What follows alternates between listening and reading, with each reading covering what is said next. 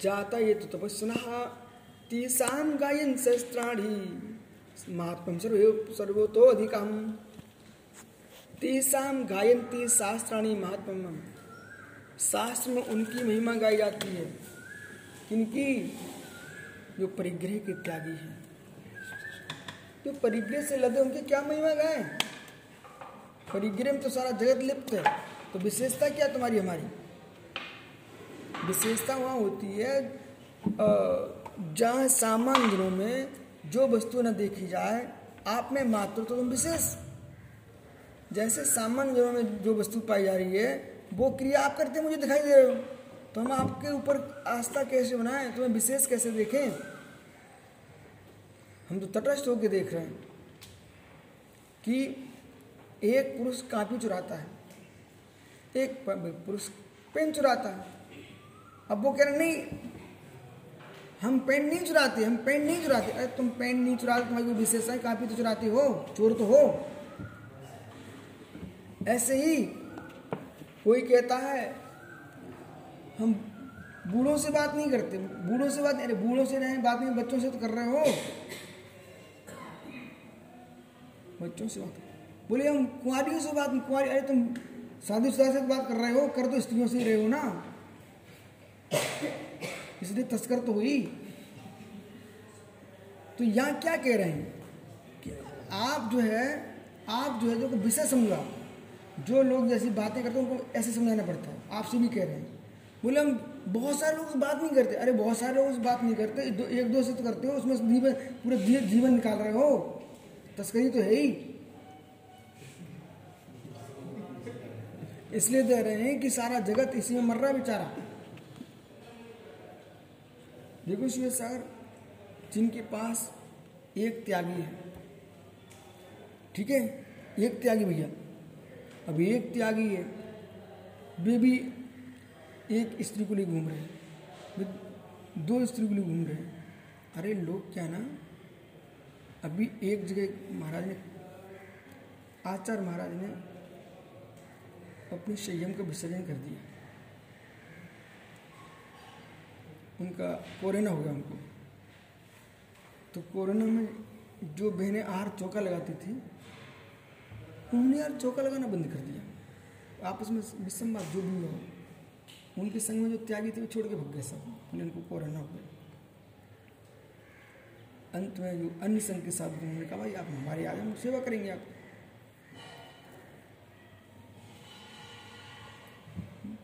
हंसनापुर चले गए। वहाँ पर माता जी ने कहा, आप आ जाओ। वहाँ चले गए। तो एक आचार पद पर आसीन पुरुष इलक चुगलक बन के चला गया। फिर जो बहनें थी, फिर भी भी चली गई जिनने चौका लगाना बंद कर दिया था। वे सूर्य साहब बहुत वीर लोग हैं, बहुत वीर लोग हैं। जिनके दस दस, पचास पचास, सौ सौ आरका हैं, फिर भी संभाल लेते उनकी उनकी पीठ ठोकने लाए बहुत, ये कहना चाहिए, बहुत मज़बूत है। समझिए ना? पर एक बार बेबी सिर पर ऐसे पकड़ते हैं। वीर ज़रूर हैं, पर उनके वीरता हमने भी देखी सबकी। उनको भी सिर पकड़ पकड़ते देखा है। तो मेरा मतलब ये है कि भाई, कोई तुम्हारे पास नहीं कोई तुम्हारे पास नहीं, कोई तुम्हारे पास नहीं तो फिर समाज के चौके में हार करो। अकेली बहन चौके लगा रही ना, वो धीरे धीरे धीरे धीरे मालूम क्या होता है? आप सब समझदार हो, आप बहुत पुराने हो चुके हैं। घर जैसे वो माहौल हो जाता है, जैसे घर का सदस्य हमारे लिए खाना खिलाता रोज वो अपने को तो इतना ही पसंद नहीं करना। बोले, एक चौका लग रहा वो। बोले, संघ का चौका चला सुनो वो संघ के चौका का ऐसे माल हो जाता। क्योंकि अपन किसी विषमता का मैटर अलग, लेकिन हम इसको संघ का स्वीकार थोड़ी कर लेंगे। आप कहीं फंस गए, कहीं आप नहीं निकल पा रहे हो तो भगवती आराधना में कहा कि भाई, ऐसे काल में ऐसा कर लेना। परंतु, उसका मात्र थोड़ी कि वो राजमार्ग बन गया है। सही है कि नहीं? इसलिए यहाँ पर तो मुनि महिमा प्रारंभ हुई है। आप कोई मुनि की निंदा में समझना, मुनि महिमा तो मुनि महिमा ही रहेगी यहाँ पर। परिग्रह प्रत्यज जाता ये तू तपस्विना जो तपस्वी परिग्रह का त्यागी है, ओहो, ऐसा निर्गंत तपोधन। तेसम गायंत शास्त्राणी, उनके शास्त्रों में महात्म सपोधकम ऐसे तपस्वियों का ही शास्त्र में बहुत महत्व गाया जाता है महिमा गाई जाती है किनकी? जो परिग्रह के त्यागी हैं। ऐसे शामिल चाहते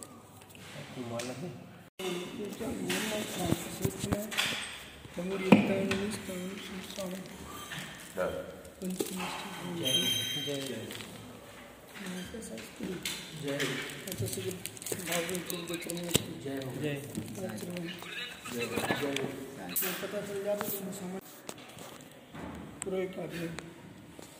निर्गंथ मुनि महत्व की व्याख्या कर रहे हैं।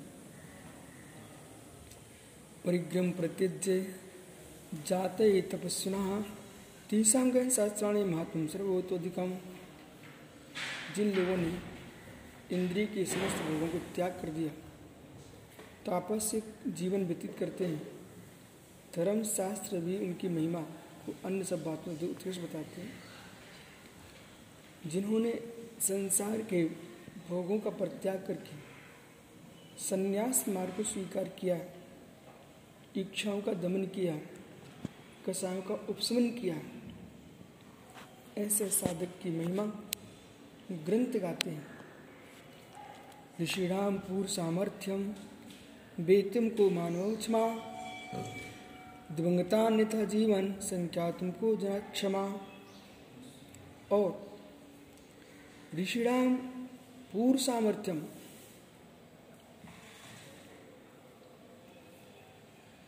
वेदों को मानवा क्षमा, तपस्वियों की जो सामर्थ्य है।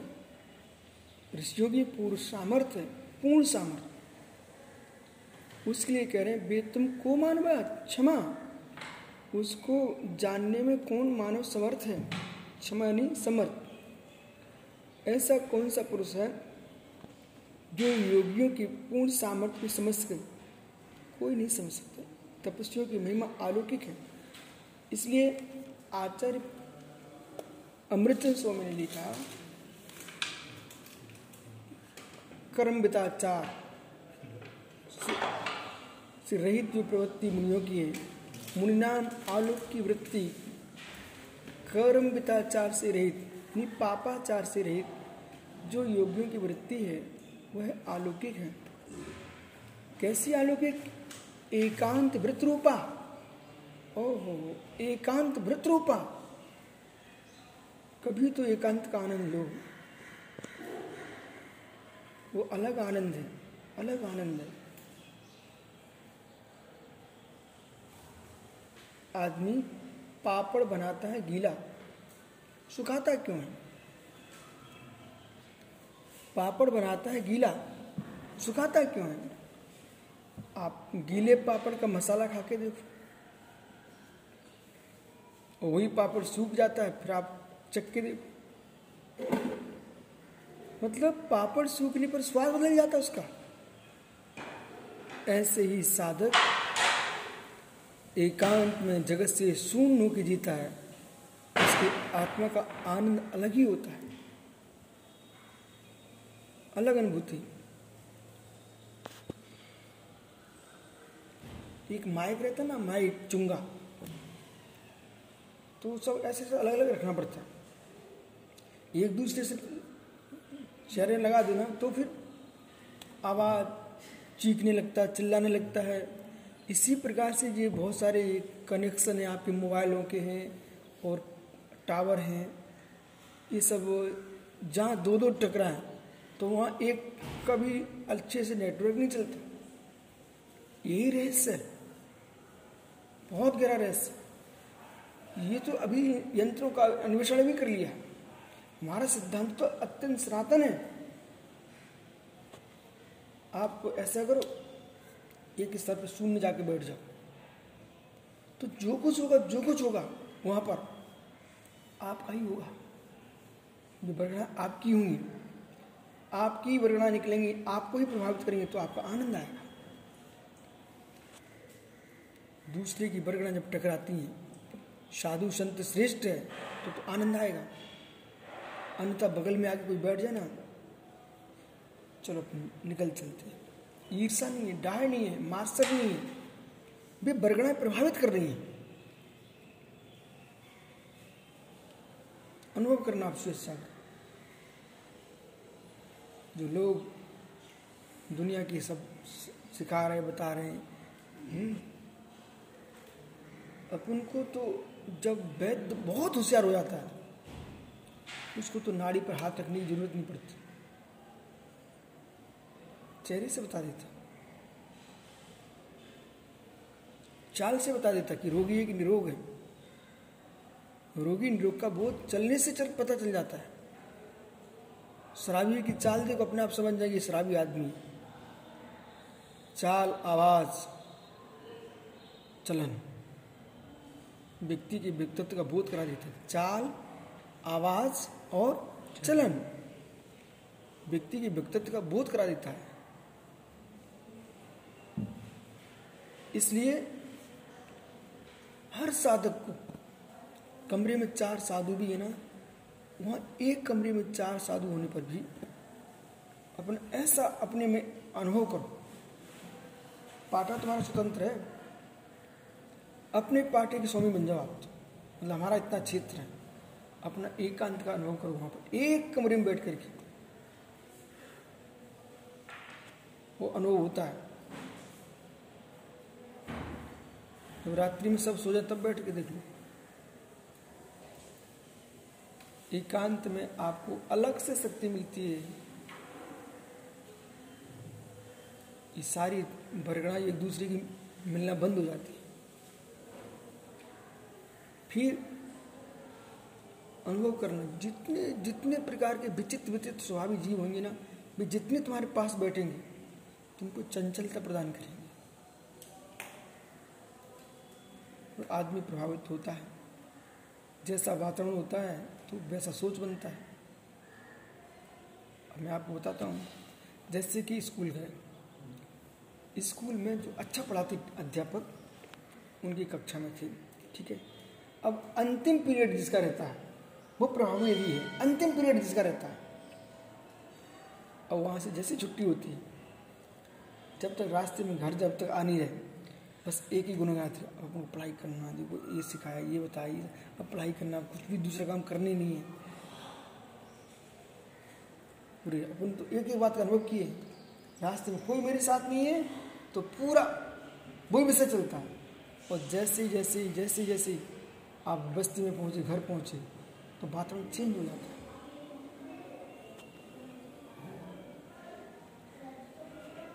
चंगमिल का पानी सबसे अधिक स्वच्छ नदियों में। पूरे देश का चंबिल का पानी सबसे स्वच्छ नदियों में, पूरे देश की नदियों में। उसका कारण क्या है? चंबिल जो है ना, नगरों से नहीं बह रही ज़्यादा।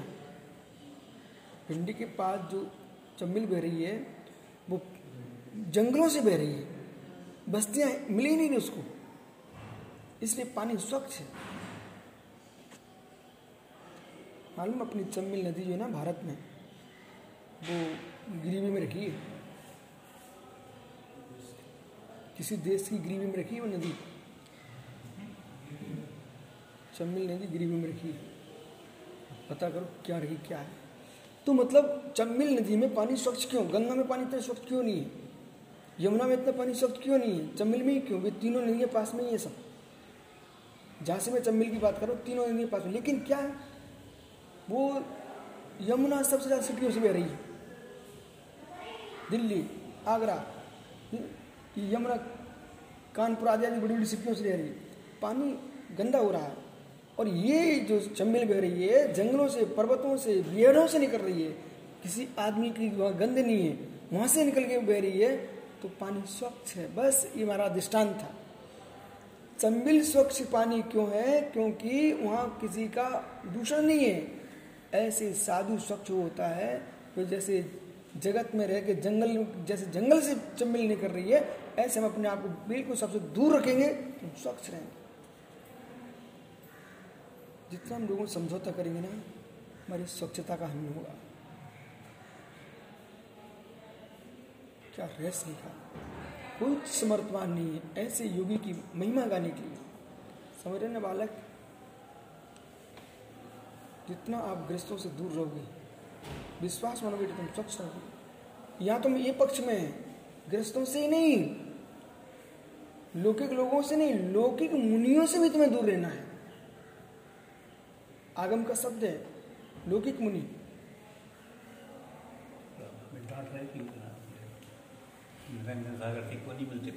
लौकिक मुनियों से दूर रहना है। मिलना, जुलना और रहस्य मनुष्य का रहस्य। हम मानवता को भी जानते हैं। हम तो मानते हैं और मानवता के नाते आप आए जाओ में कोई टेंशन नहीं है। ये चारों संज्ञाएँ प्रकट दिख रही पशुओं की। तब भी तुम बंदर को दाना डलवा देती हो। दिख रही? वो मात्र उनकी संज्ञाओं के लिए नहीं उनकी दया करुणा। ऐसे कोई व्यक्ति हमको दिख रहा है। आओ मिलो जाओ। लेकिन उदास का जो अर्थ है, अब आप आते ही नहीं है पंचास्तिका कितनी बढ़िया चल रही है। पंचास्तिका में कल निकला था साम्य भाव तो उन्होंने साम्य भाव की परिभाषा क्या की? पाँच इंद्रिय विषय कषायों से अपने आप को रोक के रखना यह साम्य भाव तो पाँच इंद्रिय विषय, मनोज्ञ मनोगिरा राग पंच। तो मनोज्ञ, अमंगनोज्ञ, पाँच इंद्रिय के जो विषय हैं उनसे राग देश का त्याग करना इसका नाम साम्य भाव है। हमारा साम्य भाव नष्ट हो जाएगा। इसलिए प्रवचन सार जी में जो कथन किया गया है वो ये कह रहे हैं कि आप अपनी दूरी बनाओ। दूरी मत दूर मत हो। प्रभावित मत हो। पर हम आ, उनसे तो हम शरीर से तो दूर हैं। उनकी बात भी कर रहे थे तो नज़दीक हो। हम थोड़े घूम रहे इसमें पहुँच चुके बेटा। यदि आप हमसे दूर हो तब भी आपको गुरु जी दिखते कि नहीं? जो गुरु जी दिख रहे हैं, इसका मतलब तुम्हारे पास हो। तुमको अपने गुरु, तुम्हारे गुरु एक हज़ार किलोमीटर दूर बैठे हैं, तब भी आप जय लगा रहे हैं, हमारे गुरु महाराज का दीक्षा दिवस है, तुम मना रहे हो। इसका मतलब तुम गुरु के पास हो। गुरु के पास नहीं होता तो जय क्यों लगाई तुमने? इसी प्रकार से हम शत्रु के बारे में कुछ बात कर रहे हैं तो हम शत्रु के पास हैं। हमारे भाव खराब हो रहे हैं, उससे हमारा भाव खराब हो जाएगा। हमें समझ में आ रहा है कि ये आदमी ठीक नहीं है। उपेक्षा। सामने मिलेगा मिल लेंगे। लेकिन लेकिन तुम्हारे जो दुर्गुण हैं उनसे बिल्कुल नहीं मिलेंगे हम। हाँ तो सही है। और तुमसे मिलेंगे भी नहीं और तुम्हारे दुर्गुणों की हम किसी से बात करके ना अपना दिमाग खराब करेंगे न दूसरे दिमाग खराब करें। छोड़ो तटस्थ। कोई हमसे पूछे भाई ये कैसे हैं विष्णु सागर? तो हम अपना मैं कुछ कहूँ तो हो सकता है तुम्हारे भाव खराब हो जाए कि ये विष्णु सागर निंदा कर रहा है। हम अरे हम क्या बोलेंगे? देख लो आप कुछ दिन आप जो ना कुछ दिन उनके साथ आप रह लीजिए और रह करके आपको वो मालूम चल जाएगा हम क्यों परेशान नींबू खट्टा है। तो नींबू खट्टा है नींबू खट्टा है अभी मिलते हैं आपसे। नींबू खट्टा है नींबू खट्टा है नींबू खट्टा है ये कहने की ज़रूरत नहीं है। हम क्यों तुमको नींबू खट्टा की बात करें? पकड़िए। डालो मुख में। अपने आप मालूम चल जाएगा। वो कह रहे थे कि यहाँ से आप मैंने जैसे कहते कमरा खाली करवाया यहाँ और ये भी वहाँ गए हैं। ठीक है वो भी प्रश्न है अच्छा है ना? तो नींबू खट्टा इस महिमा को कौन गा पाएगा? बे निर्गंत योगी। सहवास करके सहवास करके सबको समझते हैं फिर सहवास किसी के साथ नहीं करते। ऋषिराम पूर्ण समर्थ बेतुम को मानो अक्षमा दिवंगता मिथा जीवन सत्युम को जना क्षमा मालूम क्या करें? बाप रे, इतनी बड़ी बात लिखी यहाँ पर। मनुष्य साहब, कितने लोग मर गए? इस वर्ष की बात नहीं कर रहा हूँ। कितने लोग मर गए क्या दिवंगत दिवंगत आत्माओं की तुम गणना कर सकते हो? क्या? सनातन काल से मरते चले रहा उनकी गणना पूछ रहा हूँ। दिवंगत आत्माओं की तुम गणना नहीं कर सकते हो। कितने जीव मर चुके उनकी गणना नहीं कर सकते हो। ऐसे श्रेष्ठ मुनि के गुणों की कोई गणना नहीं कर सकता। क्या उपमा दी है? महान मुनि की गणना के लिए जैसे मृतक आत्माओं को नहीं गिन सकते हो, ऐसे यशोदा सागर जी, मतारी तुम्हारी कह रही है, बेटा, दिवंगतों की याद करना मत और जीवितों की इच्छाओं के अनुसार जीना मत। तो सिद्ध हो चुके उनका पुरुषार्थ है तुम्हारी अम्मा कह रही है। आपकी अम्मा बोल रही है कि दिवंगतों के, भूतों की याद करो मत। जो जी रहे हैं, विपरीत मार्ग उनके साथ दो मत। जो सिद्ध बन चुके हैं, उसकी प्राप्ति का पुरुषार्थ तुम्हारी अम्मा कह रही है। ठीक है? आपकी अम्मा बोल रही है, सुनिए ध्यान से। उस तेरी अम्मा का नाम है जिनवाणी। दिवंगता नाम था जीवनाम सख्यम को जना क्षमा। मृतक जीवों की गिनती करने में कौन समर्थवान है? ओ हो। हो भुक्तिर्भिन्नम भवम ज्ञात्वा त्यक्तो ये महात्मना। उदतोत्तम जगत सर्व तेने तेजसा। भुक्तिर्भिन्नम भवम ज्ञात्वा ओ भुक्तिर भिन्नम भवम। त्यक्त ये महात्मना उदतम जगत सर्वम तेने निज तेज सा निज तेजसा अपने तेज से क्या किया? जिन महापुरुषों ने, लोगों ने भुक्तिर भिन्नम जो भोग हैं, उनसे अपने को भिन्नम भावों में ज्ञाता संसार का भाव, संसार के भोग, इन सब सपनों को भिन्न देख लिया। संसार का भाव, संसार का भोग यह परलोक, इन सबको ज्ञातता भिन्नम। कैसा जान लिया? भिन्न। भिन्न जान के जीना, है? उत्कृष्ट साधना है। इनका हिंदी मत देखो इसका जो संस्कृत है, उसको देखो। भुक्तिर तो और मुक्तिर भिन्नम भवन ज्ञातता इसलोक पर लोग मरण से और जन्म से दोनों को भिन्न देख रहा अपने आप को। और भोगों से और लोगों से दोनों से भिन्न देख रहा अपने आप को। तो भुक्तिर भिन्नम, मुक्तिर भिन्नम भवम ज्ञाता भव को भिन्न देख रहा। त्यक तो एन महात्मा और उन दोनों को जान करके पश्चात त्याग कर दिया। किसका? सारे जगत के लोगों का। लोग परलोक की तुलना करके, जान करके सबको भिन्न करके देख लिया। त्यक तो इन महात्मा उद्योतम जगत सर्वम। उसकी महिमा के लिए सारा जगत उद्यत होता है। तेने निज तेसा अपने स्वयं के तेज उसकी महिमा से पृथ्वी जगमगा रही है, ऐसा हिंदीकार लिख रहे हैं। सारी पृथ्वी जगमगा रही है, जिसके तेज से। अब यहाँ कह रहे हैं, इसका मूल अर्थ तेने निज, तेज सा, जिसके निज के तेज से उद्युतम जगत सर्वम, सारा जगत उद्युत हो रहा है। साधक की साधना के तेज से सारा जगत जगमा रहा है। देखो शेष सागर ही परम सत्य। आचार्य विमल सागर, देखा? आचार्य विमल सागर। सम्मेद शिखर में रहते सम्मेद शिखर बोलता था। सोनागर में होता, सोनागर बोलता था। जिस जंगल में बैठे, जंगल बोलता था। ये परम सत्य है। जितना पुण्यात्मा विशिष्ट तपस्वी जहाँ पहुंचेगा क्षेत्र का वातावरण चेंज हो जाता है, आप अनुभव करो ना। अनुभव करो। एक मुडराज को बहुत सारा संग कितना अंतर आता है। अपन कोडरमा में आए थे। तो कोडरमा में जिस दिन अगवानी थी, अपन समझते थे कि ये झारखंड में इतनी समाज है।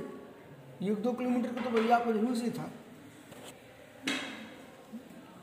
समाज का वातावरण चेंज होता है। देश का वातावरण चेंज होता है। लोगों का वातावरण चेंज होता है। तो ज़रूरी नहीं है कि साधुओं की भीड़ हो। आप विश्वास होने का अंदर अंदर की बात ना। तुम सोचो कि हमारा बहुत विशाल संघ हो तो प्रभाव ज़्यादा बढ़ेगा। नहीं, ऐसा नहीं है सर्वथा। सर्वथा नहीं भीड़, अपना प्रभाव दिखाती है, ये भी सत्य है। लेकिन सर्वथा नहीं है। आपके पास साधना का, ज्ञान का, चारित्र का जो विभुत भाव होगा, आप अकेले भी रहेंगे, तब भी तुम्हारा प्रभाव होगा। और आप हज़ारों के साथ घूमोगे, फिर आपको गलत नहीं मानना। एक बात को ध्यान रखना। सिंगनी के एक दो बच्चे तब भी वीरता के साथ जीते। सुग्री ग्यारह ग्यारह बत्तीस बत्तीस जन्म दे रही तब भी बेचारे स्वयं घूमती नालियों में और बच्चे भी घूमते नालियों में। तो जिसका लक्ष्य है कि मैं मात्र संख्या बढ़ा के रखूँगा अपने पास तो संख्या के साथ साथ गुणवत्ता बढ़ाइए आप। गुणवत्ता नहीं है तो फिर आप ये देखोगे कि भाई हम भी घूम रहे हमारे बच्चे भी घूम रहे घूरे पे। सिंह अकेला जंगल में राजा बन के रहता तो उसके बच्चे भी रहते। ये नीति बोल रही नीति। तो आपको गुणवत्ता बढ़ाना चाहिए। गुणवत्ता बढ़ेगी अपने अंदर। एक एक मशीन बनती है फैक्ट्री में। वही बाहर जा करके कितना बड़ा काम करती है। अब यहाँ एक जनरेटर रखा बहुत बड़ा। जब जहाँ फैक्ट्री में बढ़ रहे होंगे हज़ारों रखे होंगे। तो वे सब सामान्य में वहीं एक पूरी पूरे कोठी में प्रकाश देता है। ऐसे आप यहाँ तैयार हो। पूरे देश में प्रकाश करो। जिन शासन का उद्योतन करो। नमो नमो नमोस्ता नमो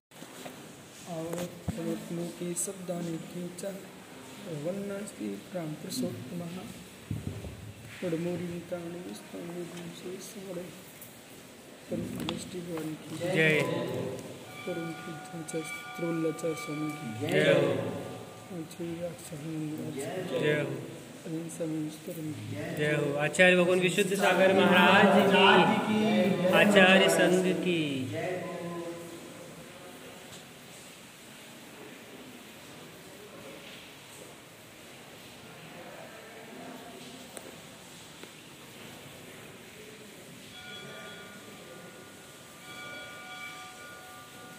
यहाँ पर जो है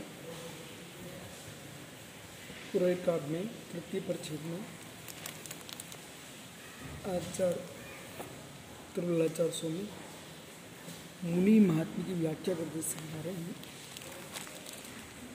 तपस्वी जनों के माध्यम से ही ये पृथ्वी जगमगा रही है। संपूर्ण पृथ्वी पर।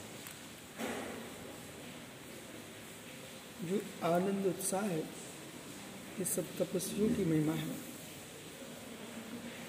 स्वर्ग क्षेत्र से बीजानी, संयमे इन तपोधना इंद्रिय से ये शाम से गजो यथा स्वर्ग क्षेत्र से बीजानी, स्वर्ग के क्षेत्र कोई बीज है? जैसे वृक्ष के लिए, फ़सल के लिए बीज है, ऐसे स्वर्ग की भूमि के लिए कोई बीज है, उसका नाम चारित्र है। बिना चारित्र के कोई जीव चाहे हम स्वर्ग मोक्ष प्राप्त कर ले, असंभव है। संयमे तपोधना, संयमी तपोधन जो है इंद्रियाँ बसो ऐसा जिनके द्वारा इंद्रियाँ बस की गई हैं अंकुशे ने गजो ये था जैसे कि गज को अंकुश के माध्यम से बस कर लिया जाता है। इसी प्रकार से जो तपोधन संयम के द्वारा अपनी इंद्रियों को बस किए हैं, ऐसे संयमी जनों के माध्यम से ही स्वर्ग मोक्ष की सिद्धि होती है। इसके बिना यह संभव है। पर इंद्रिय बस करने वाले जीव का जो आनंद है, उसे वही जान सकता है, जिसकी इंद्रियाँ बस नहीं है, चित्त चलयमान है। रचना पर स्पर्श पर जिसका नियंत्रण नहीं है, वो जीव कभी संयम की कल्पना नहीं कर सकता। वह मार्ग पर चलने वाले जीव को नीचे गिराने की चेष्टा तो करेगा, परंतु मार्ग में बढ़ने की चेष्टा नहीं करेगा। ज्ञान करण साधन है। ज्ञान के माध्यम से सम्यक उच्चारित दोनों भद्रता को प्राप्त होती प्रशस्त होती परंतु निर्वाण प्राप्ति के लिए साधकतम कर्ण बनेगा तो परम यथाख्यात चारित्र बनेगा। और परम यथाख्यात चारित्र जो है, कोई जीव ये न स्वीकार कर ले कि हमने रात्रि भोजन त्याग किया है, वो हमारा व्रत यूँ ही चला गया। जो परम यथाख्यात में जा रहा है, जिसने कभी रात्रि भोजन का त्याग किया था अनुव्रतों को धारण किया था। वो भी शुद्धि भी, वो भी शुद्धि वहाँ सहकारी बनी है, वहाँ तक जाने के लिए। प्रथम दिन आपने आल पढ़ना लिखना सीखा था। आज आप ग्रंथ के ग्रंथ पढ़ रहे हो तो वो आज जो तुमने सीखा था, वो व्यर्थ गया क्या? उस आकार नियोग है कि नहीं तुमको ग्रंथ पढ़ने के लिए मिल रहे हैं? इसी प्रकार से मिथ्यात्व के इच्छे होने पर सम्यक्त जीव ने प्राप्त किया है। सम्यक्त चरण में प्रवेश किया है, वो परिणाम भी जीव के सहकारी है यथाख्यात के लिए। कोई जीव बहुत ऊँचे स्थान पर पहुँच जाए, इसके उपरांत वो चिंतन करता है, हम कहाँ थे, आज यहाँ तक आ चुके हैं। तो उसको मालूम चलता है कि देखो, हमने उस भूमिका में ऐसा ऐसा काम किया था, वो काम हमारे लिए सहकारी बना है। अब किसी जीव के लिए, भाव दशा की विशुद्धि के लिए, देखो, बहिरंग पद अलग विषय है। भाव दशा की विशुद्धि के लिए रत्नत्र धारण की विशुद्धि के लिए परिणाम करना कोई सरल काम नहीं है। आदमी से भूखे रह सकता है, लेकिन उपास करने के लिए उसको मन बनाना पड़ता है। समझ रहे कि नहीं? कोई सामान्य बात नहीं है कि सामान्य वाला उपवास कर रहा है। उसको मन बनाना पड़ता है, चिंतन करना पड़ता है, भाई हम आज उपवास करने जा रहे हैं। तो अंतरंग बहिरंग तप करने के लिए व्यक्ति को राकेश भाई बहुत सोचना पड़ता है। छोटा सा नियम लेने के लिए बहुत निर्णय करना पड़ता है।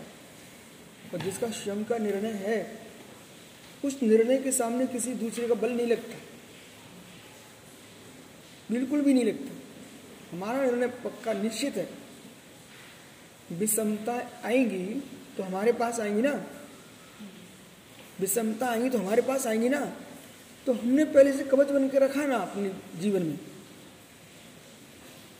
कोई भी देश होता है, वो अपने चारों तरफ़ अपनी सीमा में सुरक्षा बल रखता है। इसी प्रकार से संयम के मार्ग पर कोई भी विषमता आएगी तो हम उसका निर्णय हम लेंगे। आप हमारा निर्णय नहीं ले सकते हो। आप सेवा कर सकते हो, भैयावृत्ति कर सकते हो, आहार चर्या करा सकते हो, वो भी कब? हमारा अंतरंग का पुण्य क्रम का क्षोषम लावंतरा क्रम का क्षोषम भोगांतरा क्रम का क्षोषम ये काम कर रहे होंगे तो तुम्हारा आहार काम में आ सकता है। वो नहीं काम कर तो नहीं आ सकता। दूसरी बात, जो तुम्हारे हितेशी है, आज तुम्हारे साथ है, अवरत दशा में तुम्हारे साथ हो, हमारे व्रति होने पर, त्यागी होने पर हमने कोई पाप नहीं किया, हमने अच्छा काम किया है। उस समय तुम कितना साथ देते तो तुम्हारी परीक्षा भी हो जाएगी। उन लोगों की परीक्षा हो जाएगी कि आप मुझे वास्तव में हमारा उपयोग कर रहे थे कि वास्तव में आप हमारे साथ बासल रखते हो।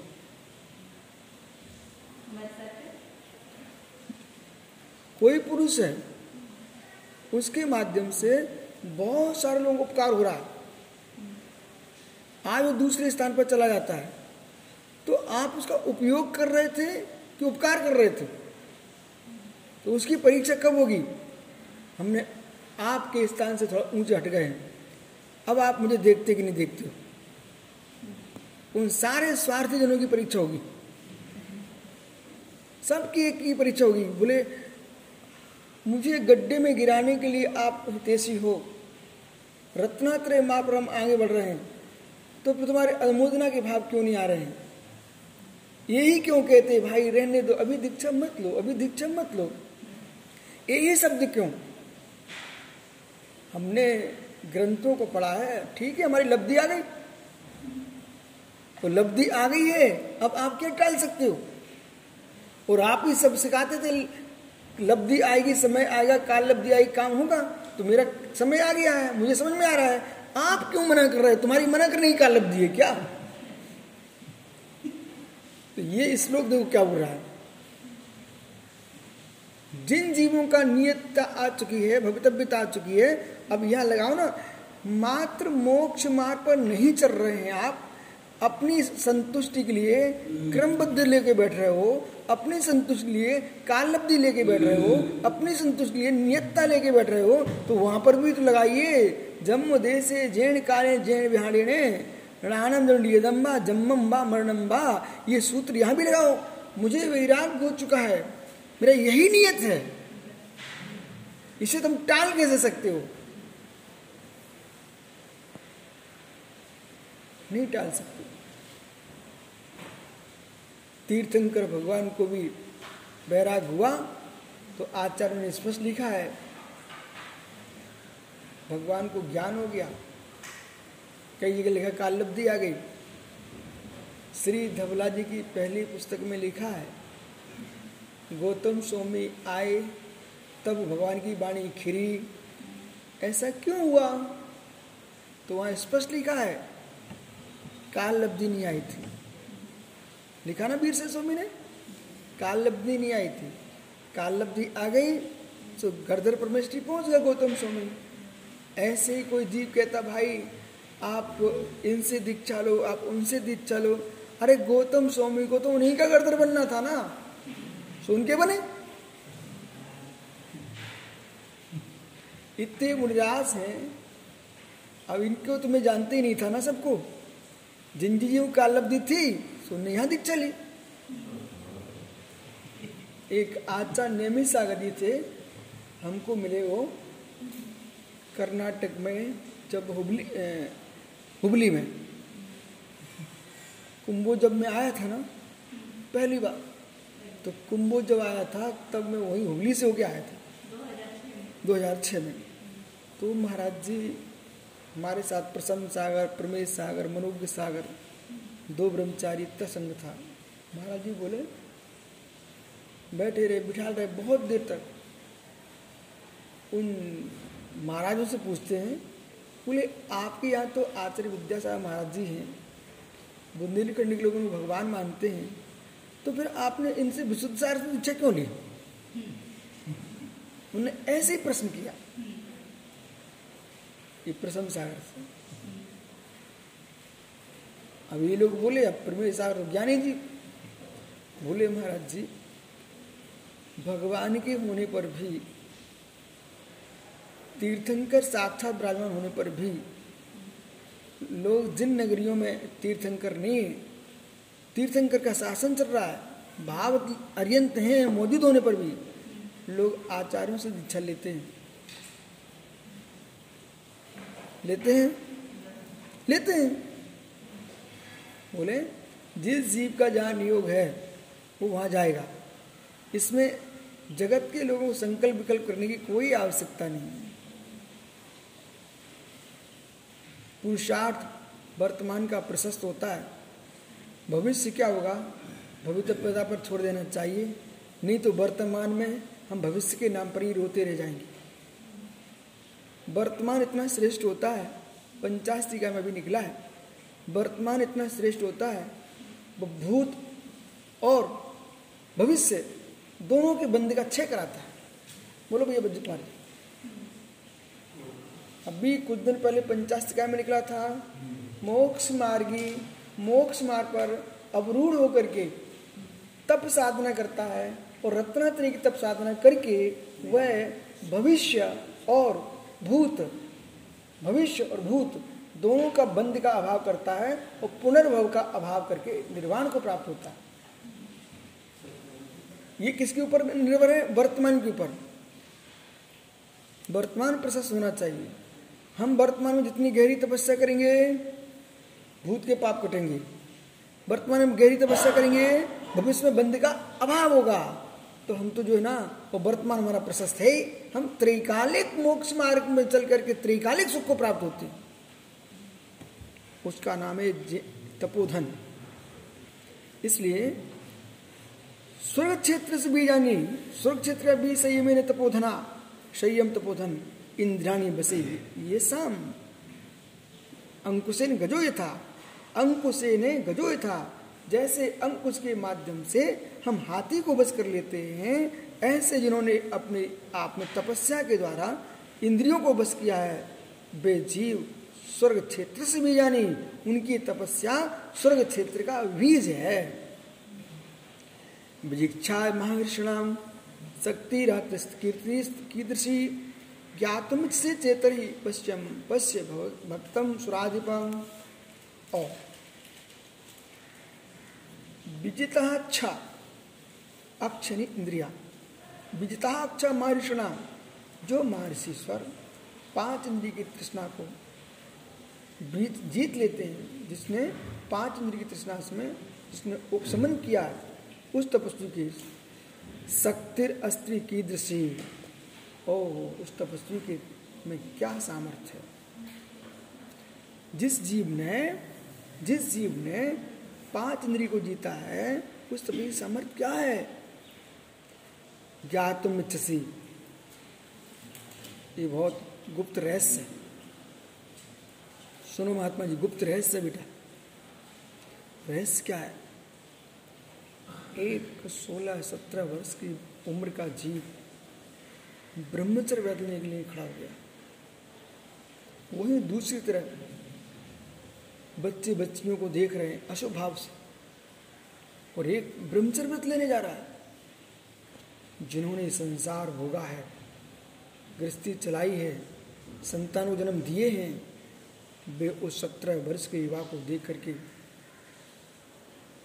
आश्चर्यचकित हैं। कौन सी विद्या प्रवेश करिए इसके अंदर। कौन सी शक्ति प्रवेश करिए इसके अंदर कि हम जो है ना, हम भी तो बच्चे थे, हम अपने आप को जीत नहीं सके, संभाल नहीं सके, बिना शादी के परिणाम बचा नहीं सके, तब तो वो जगत त्यागियों से भरा हुआ नहीं है। जगत अवृत्तियों से भरा हुआ सर्वाधिक त्यागी बहुत न्यून है।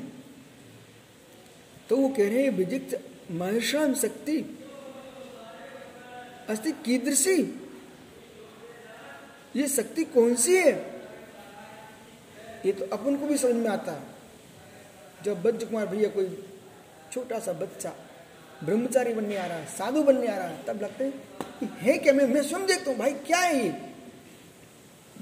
ऐसे कलयुग में चार ओर भौतिकता भौतिकता दृष्टि गोचर हो रही है।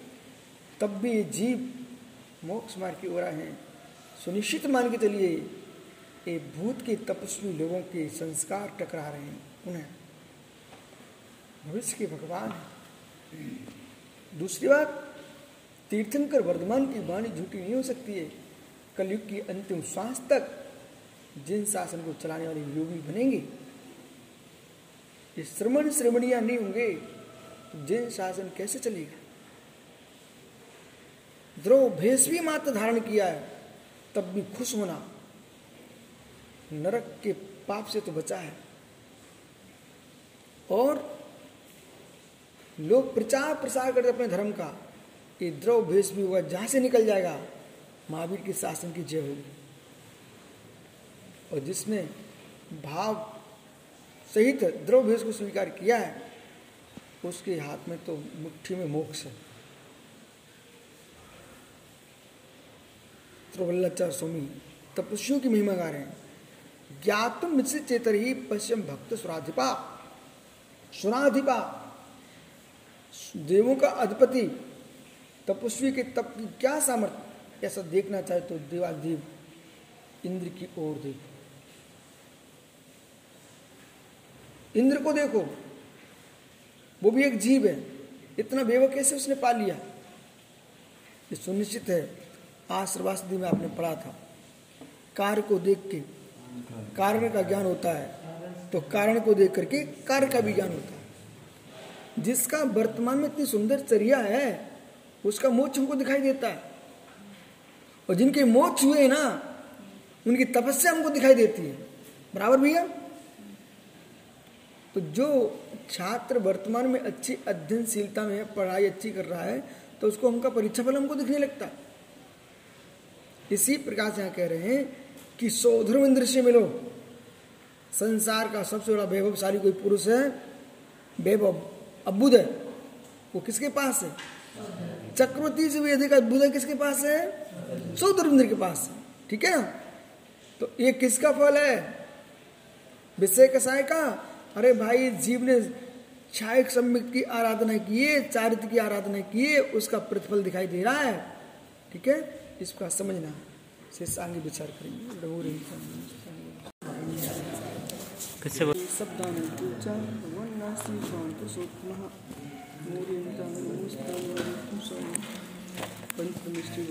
जय।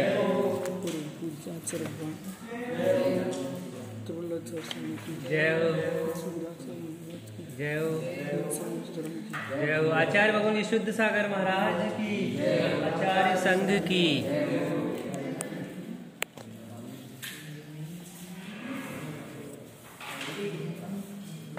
यहाँ पर जो है स्वामी, कुरल काव्य में तीसरे पक्षक में मुनि महिमा की व्याख्या करके समझा रहे हैं। वे धन्य जगति पर जो विषय कसाय पर विजय प्राप्त करके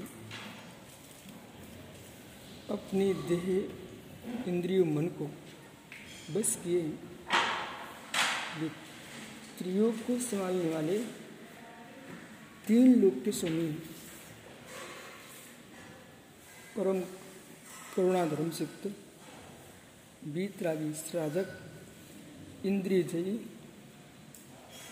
तत्ववेत्ता दुर्भावों से दूर निस्वभाव में लीन, ऐसा साधक ही इस पृथ्वी की शोभा बढ़ा रहा है। करोति दुष्कर्म कार्यम शुक्रम पुरुषोत्तम, करोति शुक्रम कार्यम दुष्कर्म पुरुष धाम छठ में श्लोक में समझा रहे हैं, करोति दुष्कर्म कार्य शुक्रम पुरुषोत्तम। आ शुक्रम पुरुषोत्तम। करोति दुष्कर कार्य, जो अत्यंत कठिन कार्य, दुष्कर कार्य वे ही लोग महापुरुष हैं। पुरुषोत्तम है, जो दुष्कर से दुष्कर कार्य को शुक्र श्रेष्ठ शीघ्र कर लेते हैं। जो लोग कठिन से कठिन कार्य को अल्प समय में ही शीघ्र कर लेते हैं ये नरोत्तम श्रेष्ठ है। असक को भी संभव कर लेते हैं। और करोति शुक्रम कार्यम, दुष्कर्म कार्य शुक्रम पुरुषोत्तम, करोति शुक्रम कार्यम, दुष्कर्म पुरुषोत्तमा और करोति शुक्रम कार्यम दुष्कर्म। और वे पुरुषोत्तम है जो कि जो काम नहीं करना चाहिए था। दुष्कर कार्यों को शुक्र कर रहे हैं। अशुभ कार्यों को शीघ्र कर लेते हैं, उसके लिए कुछ भी विचार नहीं करते वे अधम लोग हैं। अब समझिए, धन्य पुरुष वे हैं, कठिन से कठिन श्रेष्ठ कार्य को शीघ्र ही कर लेते हैं। वे पुरुषोत्तम लोग हैं। अधम नर वे हैं, जो कि खोटे कार्य को शीघ्र कर लेते हैं। वे अधम लोग हैं। अशुभ कार्य के करने में देर लगाना चाहिए। अशुभ कार्य करने में देर लगाना चाहिए। हो सकता है कार्य करने के, करते के पास पहुँचने पर तुम्हारा भाव बदल जाए तो उसे बच जाओ। श्रेष्ठ कार्य में देर नहीं लगाना चाहिए। हो सकता तुमने देर लगाई और भाव बदल गए तो फिर आप आगे नहीं बढ़ पाएँगे। जैसे कि किसी जीव के दीक्षा के परिणाम चल रहे हैं, उसे देर नहीं लगाना चाहिए। क्यों नहीं लगाना चाहिए? यदि आज श्वेत सागरी जितना ज्ञान आपको हो गया आपसे मतलब साधुओं को ये ज्ञान इतना दीक्षा के पहले होता तो आदमी दीक्षा नहीं ले पाता। हम्म,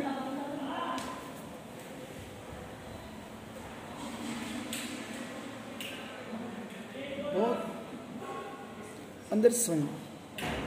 कुछ ऐसे लोग हैं स्वयं के भावों की पढ़ाई दीप कर ले तो वो दीक्षा न ले पाए और स्वयं के भावों की पढ़ाई कर ले तो दीक्षा शीघ्र ले ले। दोनों तो श्रेष्ठ कार्य करने के लिए विलंब नहीं करना चाहिए। श्रेष्ठ कार्य करने के लिए विलंब नहीं करना चाहिए। अंतर मुहूर्त में परिणाम बदल गए। परिणाम बदल गए और एक बार बदले तो फिर बुंदेलखंडी में मतलब शुद्ध हिंदी में बोलते हैं, हाट उठी आठ दिन बाद लगेगी अब। उठी हाट आठ दिन बाद लगेगी। मतलब जो आठ दिन का बाज़ार लगता है, आठ दिन बाद हर नगर में तो आज तुम्हें जो खरीदना खरीद लो। अब अगले आठ दिन बाद ही आप आ पाइए हाट तो। हम्म दिगंबर मुनिराज की अपन बात करें, भैया अच्छे से हार कर आना नहीं तो चौबीस घंटे बाद ही मिलेगा। वो भी तुमको मिल ही जाए, कोई ज़रूरी नहीं है। क्योंकि आप संयमी हो अंतराय बत्तीस अंतराय का पालन करने वाले हो तो उनको आहार मिली जाए, कोई नियम नहीं है। जिसमें जो मिल रहा है, उसको शांति से ले ही लो भैया। दूसरी बात, अब तो माता जी बनेंगे, बहुत नए नए अनुभव आएँगे, जो कभी नहीं आए थे, बे अनुभव आएँगे। आपने सोचा अच्छा ये श्रावक थाली दिखा रहे हैं, देख लो। सो आपने कोई सामग्री हटाने यूँ किया? बस उसने दूसरी हटा दी। अब अब अब वहाँ भाव देख अपने। आनंद लुटना। ज्ञानी तो आनंद आया उसको। हटाया कुछ था, हटा कुछ दिया। और जो लेना था उसका त्याग नहीं था। जो हमने नहीं हटाया, उसने रख लिया, उसका हमारा त्याग था। सो वो भी गई और वो भी गई। ठीक है? इसके बाद वो आहार देता है। जब आहार देता है तो आपने सोचा, अभी सामान थोड़ी देर बाद लेंगे। सो आपने यूँ कर लिया। ठीक है? उसने समझ लिया, बोले अंदर रखा वो ले नहीं रहे। उसमें मिलने अपने भावों से बहुत आनंद आता है। तो जिन विषयों से भी अपरिचित हैं, उन विषयों से आप परिचित होंगे। इसलिए अपूर्करण होगा, अपूर्करण। क्या होगा?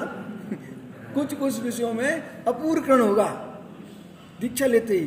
तो यहाँ कितना सुंदर सूत्र लिखा है। वे जीव नरोत्तम है, जो दुष्कुर कार्य को शीघ्र कर लेते हैं। वे नरधाम हैं, जो गलत काम को शीघ्र कर लेते हैं। इसलिए बाल को सुनो, एक अच्छी बात। अच्छे परिणाम हो, आपकी पूजा करने के आए भाव हुए तो शीघ्र पूजा कर लेना चाहिए। ये नहीं सोचना एक घंटे बाद करेंगे। एक घंटे बाद को तुम्हारा और घनिष्ठ मित्र आ गया, जो कहता, चलो, सिनेमा घर चलो। वो सिनेमा हाल ले गया तो आप उससे प्रभावित हो गए।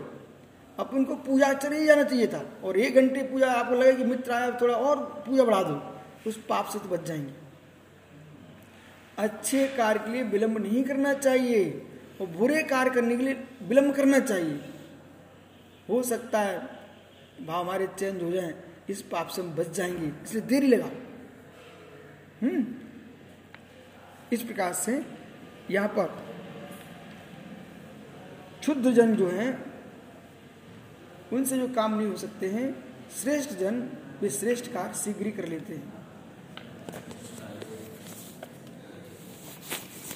Hmm?